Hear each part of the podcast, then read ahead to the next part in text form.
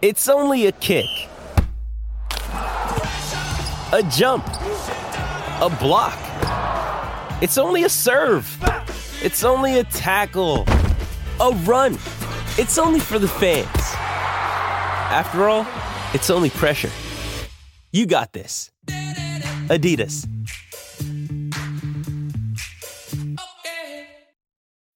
When you need mealtime inspiration, it's worth shopping Kroger, where you'll find over 30,000 mouthwatering choices that excite your inner foodie. And no matter what tasty choice you make, you'll enjoy our everyday low prices, plus extra ways to save, like digital coupons worth over $600 each week. You can also save up to $1 off per gallon at the pump with fuel points. More savings and more inspiring flavors make shopping Kroger worth it every time. Kroger, fresh for everyone. Fuel restrictions apply.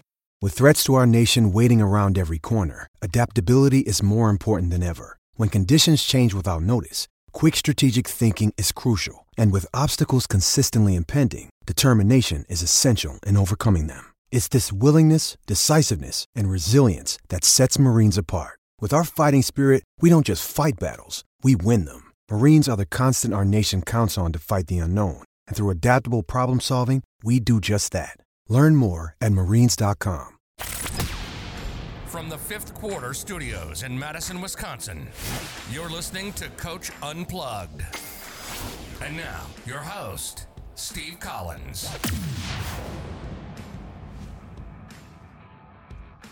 All right. We talked to Coach last week about kind of building a program. This week, we're going to talk to him about um, kind of his pressure, his 221. And again, we're going to spend a couple days on this. This is part one of two parts. You know, let's talk about our two sponsors before we jump into that. First of all, Dr. Dish, you know, talk for no other reason, their training management system is unbelievable. Their ability to keep their keep your players accountable to, for them to be able to do it on their phone to keep track of makes and misses. It is unbelievable. Go over and check it out.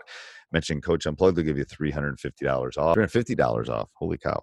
Um, and then also go over and check out teachhoops.com for coaches who want to get better. Let me let me keep the lights on man. Let me take my wife out to dinner. You know if you like these things it'd be nice come over and check it out. We're going to be increasing prices by about 25% over the next month. So if you're thinking of getting in, now is the time. You'll, your price will be set for life. Uh, yeah, let's head off to podcast. All right. Welcome to Coach Unplugged. Coach, you're probably going to be in the 700s by the time this thing gets posted. I think we're in the late 600s right now. All right. Um, so yeah, so let's be good.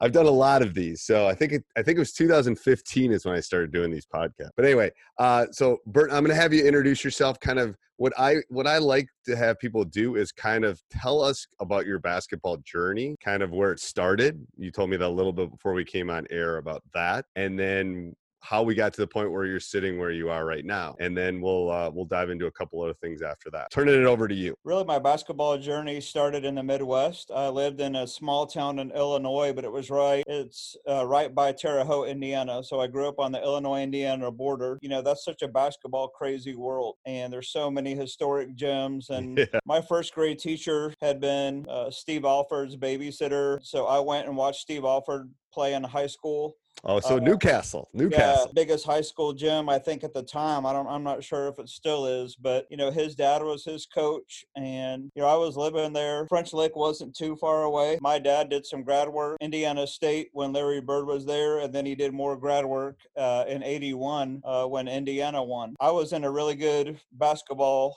environment really from the get go. The Big Ten was really, really strong. Um, you know, Michigan was really good. Illinois was really good back then with uh, Derek Harper and, and some some people like that from way right. back. We moved to we moved to California. Grandfather lived out there, and his next door neighbor was the trainer for the San Diego Clippers uh, when okay. they were still in San Diego. And so, um, you know, I got to see, I had Bill Walton lift me up in the driveway when I was a kid, and you know, I got to just see a lot of cool things, and I just figured that's the way everybody grew up because I was right. so young. I, I had no idea. Uh, then we moved here to South Carolina, and at that time, the ACC was really, really good, and so those were that was in the mid '80s, and so Michael Jordan had just won uh, his championship there in '82. Then Valvano in 80. Then Duke started coming along by 85 and 86. And Clemson is right by us. And Clemson had uh, Elden Campbell and uh, Horace Grant and Dale Davis and a lot of good players. And so I, I just grew up in a lot of good areas for basketball. Um, so I started coaching when I was in college. I started coaching uh, a middle school team, um, and then I did that all the way through college. And right right when I got out, and uh, the middle school I was at was affiliated with the same school where where Kevin Garnett went to, um, Mauldin. And Okay. So Yep.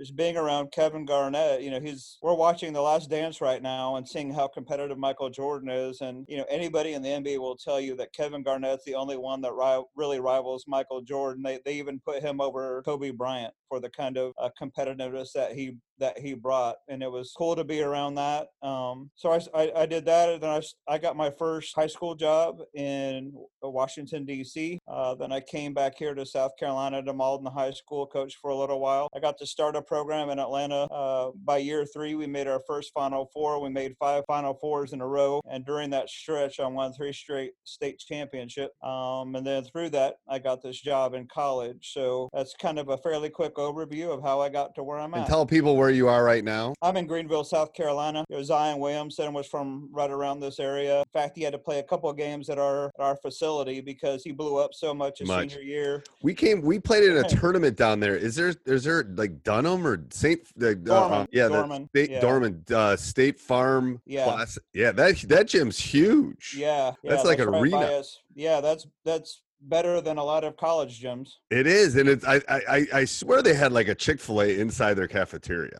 Like yeah, they do. They it's do. like how does that work? my guys are looking at me like, "What do you?" And then we went. Okay, so you're gonna remind me because there was a place where we went to get seafood. oh man. You know what I'm talking about? And it, it had Yeah. hot, uh, and it was kind of you lined up and you got the food and they pounded it into a big. Oh, I don't remember the name of it. The Um, beacon. The beacon. The beacon. Yep. And the boys started. They had like contests on hot sauce. That was not a good idea. No, Luckily, no. it was the between games, I think. But oh, the food was really good. I mean, they they mounded it on top of, of the beacon. I do remember it was the It's beacon. bad for your arteries, but good for your good for your palate. Yeah, yeah, yeah. Good for your wallet too, because it was it was pretty Right. good. Yeah, yeah. All right, so let's uh let's let's have you share your screen. Let's talk two two one first. And do you run the do you run the two two one? So where I'm at now, this is my my third year at the college uh, level here, and I'm just this this year is my first year where I was able to uh, start to have some guys that could press, and so I I was almost 100% divided. I had five seniors and six freshmen, Okay. and so And tell me about the school. Tell me a little bit about Bob Jones. um, private Christian school. Okay. Uh, the, the sports program is pretty new. Uh, we are we are considered provisional D three because it's a couple year process. But you know where we're we're to the point where you can we can have the logos on the floor and we can you know we compete against other D3, but we're not eligible for postseason play yet or anything like that. And so we're in this part of the country. It, it's not like where you're at. Uh, we're the only D3 in South Carolina. So No. so the rest are there's a lot of D2s and NAIA schools around, but we're the only D3. So all of our games will, will be out of state when that happens. And what that's crazy. Like Wisconsin doesn't have any D two. Right. Wisconsin has zero D twos. No, no, that, that's wrong. Parkside's a D two. They have one. They have one D two. But Minnesota has tons of. That's Yeah. funny.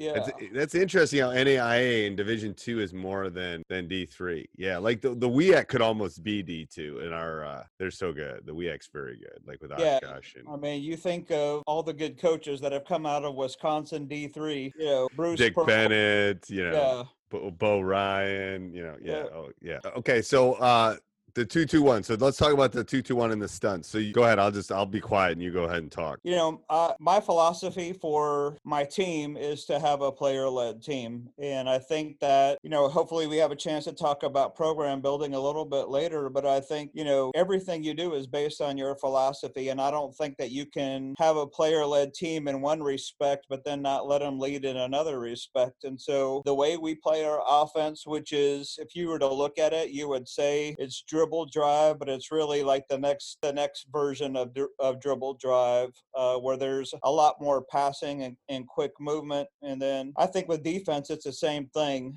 Um, I think especially with pressing, you can teach your guys to read situations and I call it our motion defense. You know, you want to take yourself out of the equation as much as possible. Basketball doesn't lend itself to a lot of stoppages and, and correcting like a lot of coaches like to do in practice. And so, you know, if you're going to have this philosophy, then you need to run your practices that way. You need to let your players lead the practice. My my players lead the first almost 30 minutes of practice without us saying anything. They just know what to do and they get after it. And is that and- the same? Is that the same for every practice, or does that change? Uh, almost every practice. Um, you know, sometimes it might. I mean, the later you get in the year, the more you don't really need to do that. But I want them. Coaches talk about, man, we we keep getting off to a slow start, and I think the way you practice every day affects how you how you play on game day. And so, you know, we we do 10 minute jump rope before we get on the court, and then we get on the court, and they they get right into a pressing game or a special situation, whatever we've dictated for that day. You know, we don't stop anything during that time. We just film it and and we address it later. But I I feel like since we can't stop it during a game and fix it, we can't stop it during practice and fix it. Obviously, we do in, in the first week or two, but uh, as we get going, I want them to jump rope and then get right to playing. And then, you know, during that first water break, we do some dynamic stretching and we do some talking about what we just did practice wise. But I feel like getting right into it, if you're going to be a pressing team and a player led team, I feel like that starts with when they walk on the floor. You can get them together, have a little huddle, go through dynamic stretching, do some shooting drills, and then expect to play awesome from the get go when the when, in a game situation. I just don't think those two things are congruent. Everything stems from our philosophy. You know, I sent you this. If anybody wants this, you can. Yep, I'll put it in the show notes too when it Okay. goes out. I'll put it in the show notes so people. Can, I am uh, I'm creating a, a course uh, to explain some of this and have some video of this on CoachTube. So uh, if, you know if you or anybody wants to look at that, I'm not done with it yet. But Okay. break the other team's practice habits. I mean, I learned that from Morgan Wootten when I first started coaching. It all comes down to that, and all of us know the personalities of the coaches in our league and most of the people that we play. You know what you need to take away right now before you ever go into the season next year. Most of us if we're doing our job, should know our opponents well enough where you know what it looks like in your practice to take away the other team's practice habit. All the things that are in this press, you could never do all in one year. If you pick some things that you know your league well enough to do, you know, you can really mess with some people and break their practice habits if you pick the right things that fit your guys and fit what you're trying to take away from your opponent. You know, it helps your defense be more aggressive and communicate I teach my press before I teach my half court shell. I just feel like my shell goes so much quicker and there's so much more tuned into it when I've already taught my press first. because it's an easier sell, probably. Right, Right. They all want is. to press and run. Yeah. And so all I'm trying to do is build their mentality for the first couple weeks. And part of building that mentality, um, you know, I'm not to the point where I'm at right now where we have enough where we've had enough games built up to do this. But at high school, you know, I would have how many times we held somebody to under 50 points or how many times, you know, we beat somebody by whatever whatever my goals were and i posted that you know at the at the baseline on the court on the wall there and so the opponents had to see that we just held our last four teams to 46 points or something like that. You know it was all about just building you know what was important to us and building that pressing pressing habit. It's more a mentality than anything. You know you can teach half court defense pretty quickly i think if you've taught the full court defense well. And so number eight down there my half court goal or really my defensive goal is to make them cross half court on the outer third uh, so cross by the sideline there. And when you do that, that helps everybody establish their ball side and weak side early. You know, at my level, you have a, a shot clock, and uh, it really t- we're really trying to get people to use a lot of time out of their shot clock before they ever get into anything. Yeah, and the thing is, what I tell um for people listening too, what I say is, you basically want them outside the volleyball lines because most high schools have volleyball lines. Right. So if you get them outside the volleyball lines, you're good because most high school courts have a volleyball line, and that outer third is outside the volleyball line. And so when it's on the outer third, I want everybody on my team to be on on that half of the court. And just make it always look super crowded. And the only thing that should ever look remotely open is something 50 feet away. And if that pass is able to be made, whether we're in a full court press or no matter what we're doing, if that pass is able to be made, there's no other there's no other problem than the fact that there wasn't enough ball pressure. It's an easy thing to to know whose fault it was. You know, it's just like pressuring the quarterback. If the quarterback can see down the field, he's going to pick you apart all day. You've just got to make that that other team's point guard into the best dribbler ever and not let him pass through your whatever defense you're you're trying to apply. I choose the two two one alignment. I, I, I did a call earlier today with a high school program in Texas, and you know what I'm not able to really show when I do this presentation, but I, I, like to talk about is Andy Landers was the women's coach at Georgia, and he's got lots of notes that are out there. He's got videos that are out there and all that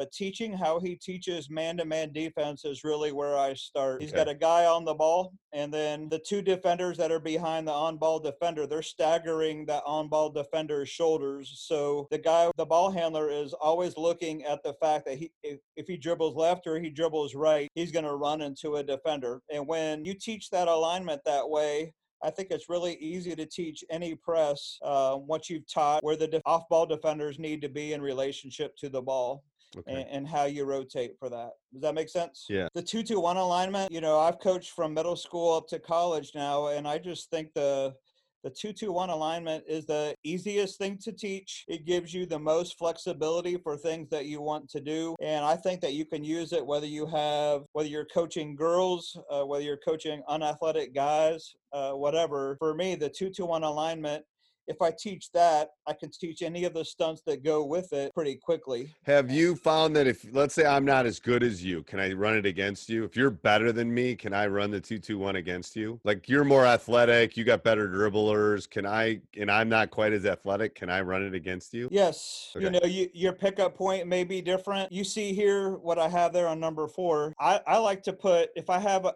if you have unathletic guys, most most of the time they're probably going to be your bigger guys if they're playing. I don't mind putting them up front front because they make good it's hard to pass out of a trap that a big guy does if he's able to set it. Hey everybody, I hope you're enjoying the podcast. A couple things. First of all, we would love if you would leave a review, subscribe, and like. Those are nice. Um, we'd also love if you came over and joined teachhoops.com for coaches who want to get better. I promise you, you'll probably get an email with from me in a in a video welcoming you within 24 hours. Also, if you're um, wanting to help us with hosting fees and those things, it doesn't cost anything. You can go down below and uh, hit our um, affiliate link for Amazon. Every time you go shopping on Amazon, we'll get a small little commission. Um, so that's really easy to do. Also, make sure, and I don't mention this a lot, make sure you go over and check out our YouTube channel, Teach Hoops. We put, there's thousands of videos over there to kind of help you become a better basketball coach. All right, let's head back to the podcast. But if he gets beat, or you know, if he sets a halfway decent trap, if you're if you have two unathletic guys up front, then you have three athletic guys that are good at reading things and they can cover a lot of ground and erase a lot of mistakes. You know, I would rather my big guys get beat 94 feet away from the basket and then have my three, you know, most athletic, quickest guys be able to get back and, and hold the lane if it came to that or, or be back there for my interceptors. And so I like you know, that idea. One of the things we do, we two two one press off of every free throw. And so whoever whoever is shooting the free throw is the front left of the two two one press. He just knows that he's going to drop back. So whether we make or miss it, if you think about where a two two one picks up, you know that person has to take maybe two or three steps to make or miss. We know that we're right in a press uh, off of a free throw and it's do you run do you run your two two one on misses? Uh i have before. There was a coach uh, out of louisville sent a lot of people to play for Pitino, both at Kentucky and Louisville, and I went and spent time with him. And I mean, you really got to spend a lot of time doing it if you're going to be a team that does it. But I had a team that did it, and one of my teams that went all the way to the championship. You know, we just had a bunch of quick guys. We had nobody big, and that was the only way we were going to do anything. Do and and so I have done it, uh, but it it takes a lot of time to do it. It takes most right. of your practice time if you're going to be effective. Yeah, you got to practice it a lot. That's what I have found too. Yeah, yeah, but it's fun if you have once you get to the point where they guy guys can do it, it's really, really fun to do. Yeah, if you have a bunch of guard, I have found it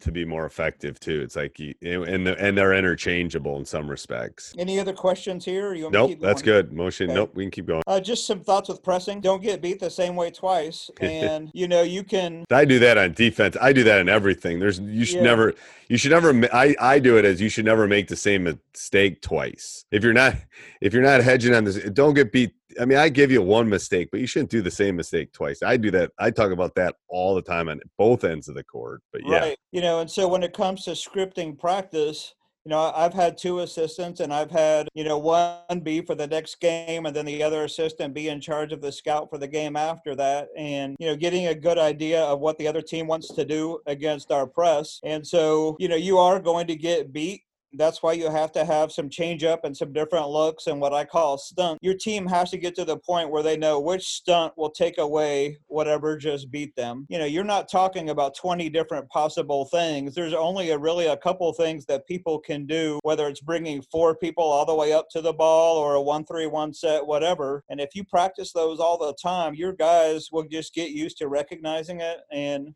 you know through film and through practice they can get they can understand what what stunt they need to do and you don't need to call a timeout to fix it and if you get your team to that point that, that really frustrates the other team a lot when your team is making changes on the fly and they don't need you to do it. It sounds like it's difficult if you've never done it, but I would I would challenge you to try it if you haven't and just see see how your guys respond. Short memory if you do get scored on. I hate it when we get scored on and we walk and let them get set up. If you get scored on, obviously if they just scored on you and they were breaking your press, they're all they're all right there by the basket. And so getting a guy who can inbound it and throw it long like Kevin Love, that is really deflating for them to score and then us be scoring within you know three to five seconds and i've had teams be be really good at that. So in effect yes you just scored on us but we're we're back up the same point margin we just were within three to five seconds. So congratulations to you for scoring but right.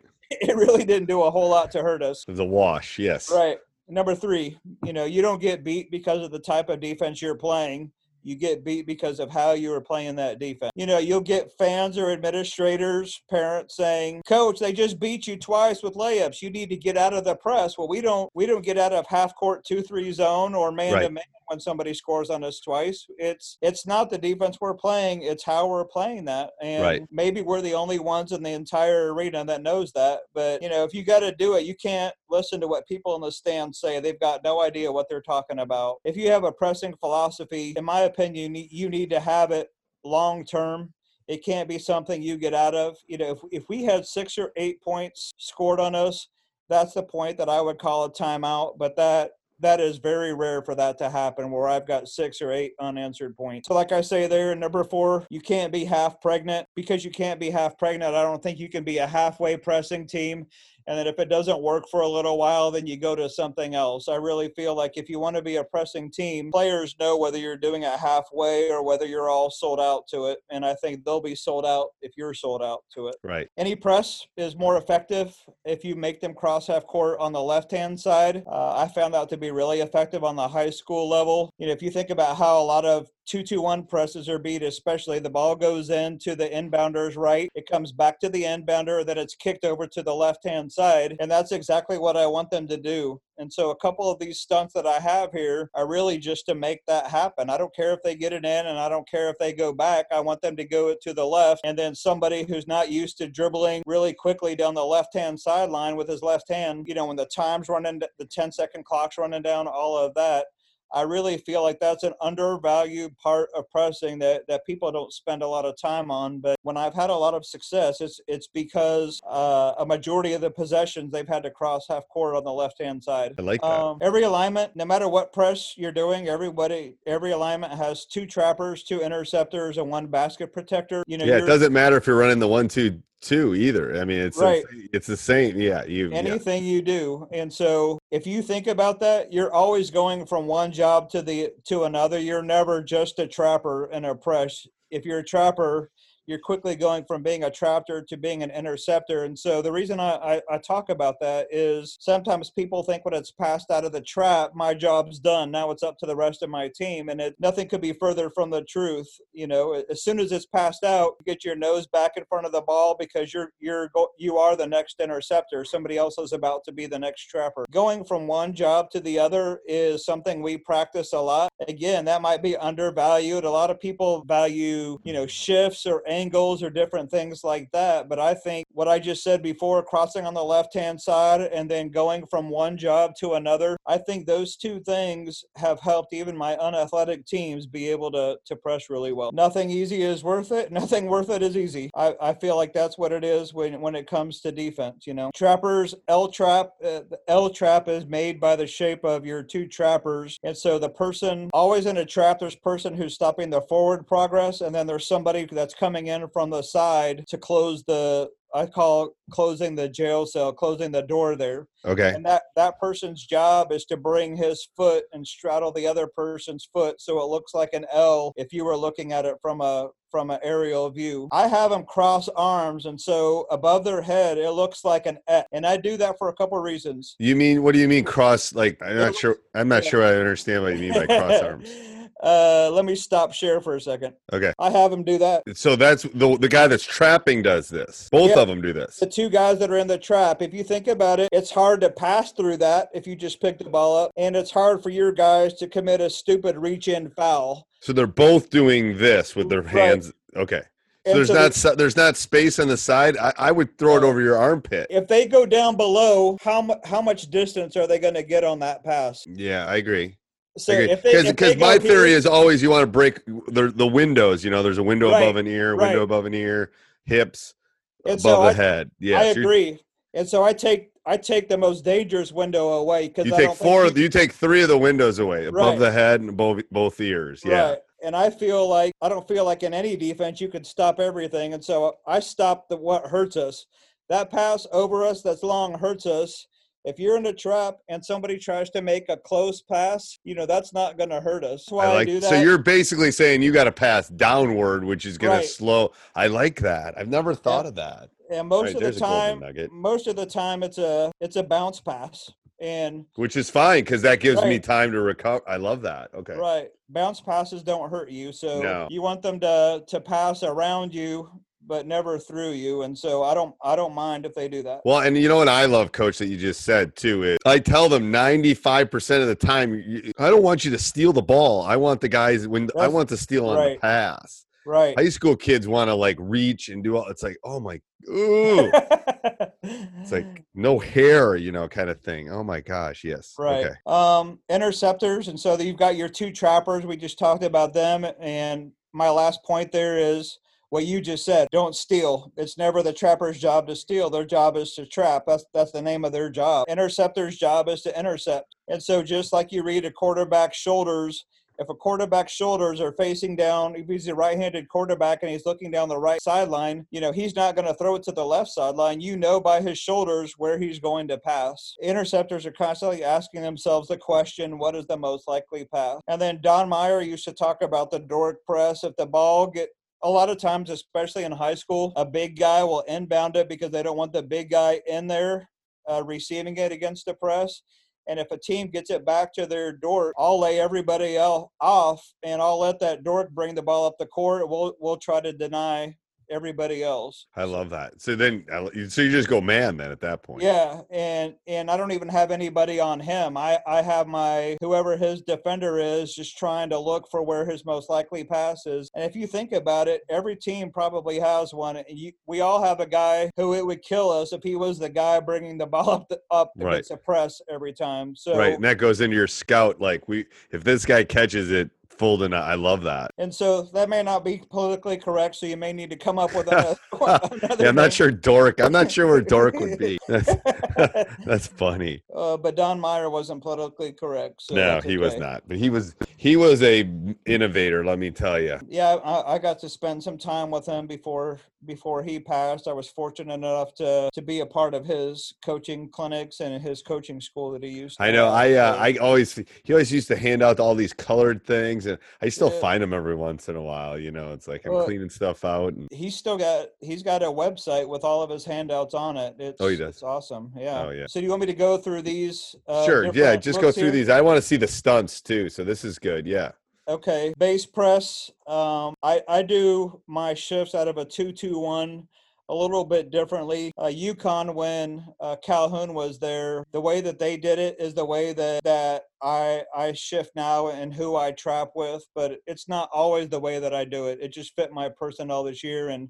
I've got some diagrams here. Well, I'll Okay. show what I mean. Up is when you know we have one syllable words for everything that we do. I don't think your guys can handle two syllable words. So everything we do is just one one command. It's like a dog. A dogs can dogs can only hear one syllable. So that's, That's right. spot. Yeah, like Yeah, yeah. so- up, down. I love that. Up is our aggressive, and we can trap anywhere. Uh, I prefer most of the time to trap after half court if I'm in a zone trap, uh, just because I don't like him to be able to go backwards and Right. make a lot of problems with a shot clock. Um, but that's that's where I'm at now. Down down is where we're closer to our basket. We're defending. It's it's really just to take time. I'm trying to force that ball reversal that I talked about. I use it with the freak defense. Um, I don't know if you're familiar with that, but you do so many passes uh, where you're in a two-three zone, and then whatever number you give it uh, after that third or fourth pass, you're into man-to-man. And so we do that a lot. And that takes up a lot of clock. We do that when we play against D1 teams, and it doesn't matter if they know that it's coming. It just it does take time. And if I can get D1's teams to be, you know, shooting in the last uh, eight or nine seconds of their clock, you know, the more times I do that, the better. That's helped us stay close against, you know, really superior opponent. Uh, goes our run and jump, which I can do out of man. I can do out of a 2 2 1, whatever. And I can do it out of my 2 1 2 alignment. The number is just what I was talking about with the freak defense. After whatever number of passes, we go to man. Uh, so we go from down into man after, say, two to three passes. So here's up really aggressive. So I bring in UConn, I bring the three to trap. X1 and X3 on the sideline there. Most of the time, I like X1 and X2 to be my trappers in the 2 2 1, but but this year I didn't do it that way. Right. So then how do you stop like one how do you stop one just getting the momentum and not throwing it over to two then on the sideline? if you were able to see what I start off with a, with that Andy Landers stuff and how I teach the man-to-man defense, X three is stunting a lot. He's Okay. coming up like he's about to trap, and then he's running back down the sideline. Okay. He's like and- fake trapping, yeah. Right. And so X three, he's the one that says now, and when he says now, everybody on the court knows that he's going to trap. I don't care if the ball handler knows it. In fact, I prefer that, he knows it. So when when X1, let's say he gets up to that hash mark and he sees that X3 is about to trap him, you know, he wants to get rid of it and throw it to that two, and X5 takes that away. Uh, that's just our, our basic uh, aggressive. Again, down is just, you know, we see we're picking up at the top of the three point circle. We're looking for ball reversals. We're not really looking to do anything. I do this a lot when we're ahead in the second half, and I just want them to, without fouling or anything, without putting my team in a chance to, you know, keep the clock stopped. I want that clock to keep going, and so we just use this as our slowdown offense. So it's the opposite the opposite guard in that last one is basically taking the middle away. Like Right. sinking in that middle and taking away the five or whoever. That's a one three one break. Yeah. Break it with a one three one. Okay. go. That's the run and jump. And so, you know, you're you're in Forrest Larson area and Eddie Andrist, uh, two guys that have done this really, really well. And anything I've got from the run and jump, I've got from those two Wisconsin guys. Right. But you know, X three comes and traps when the ball handler when he sees the back of the ball handler's head when the ball handler can't see him coming um, and then everybody is on a on a clock basically when they see when x3 yells go everybody knows we're in the running and run and trap So what's X one? side. X one's trying to keep the the one's trying to keep him on the sideline. right Hey, everybody. Hope you enjoyed it. Make sure you subscribe, like, jump up and down, review, do whatever you got to do. Um, also, go over and check out teachhoops.com for coaches who want to get better. Have a great Sports Social Podcast Network. Okay, round two. Name something that's not boring. A laundry? Ooh, a book club. Computer solitaire, huh? Ah, sorry, we were looking for Chumba Casino. That's right. ChumbaCasino.com has over 100 casino style games. Join today and play for free for your chance to redeem some serious prizes. ChumbaCasino.com. No purchase necessary. Full prohibited by law. 18 plus terms and conditions apply. See website for details.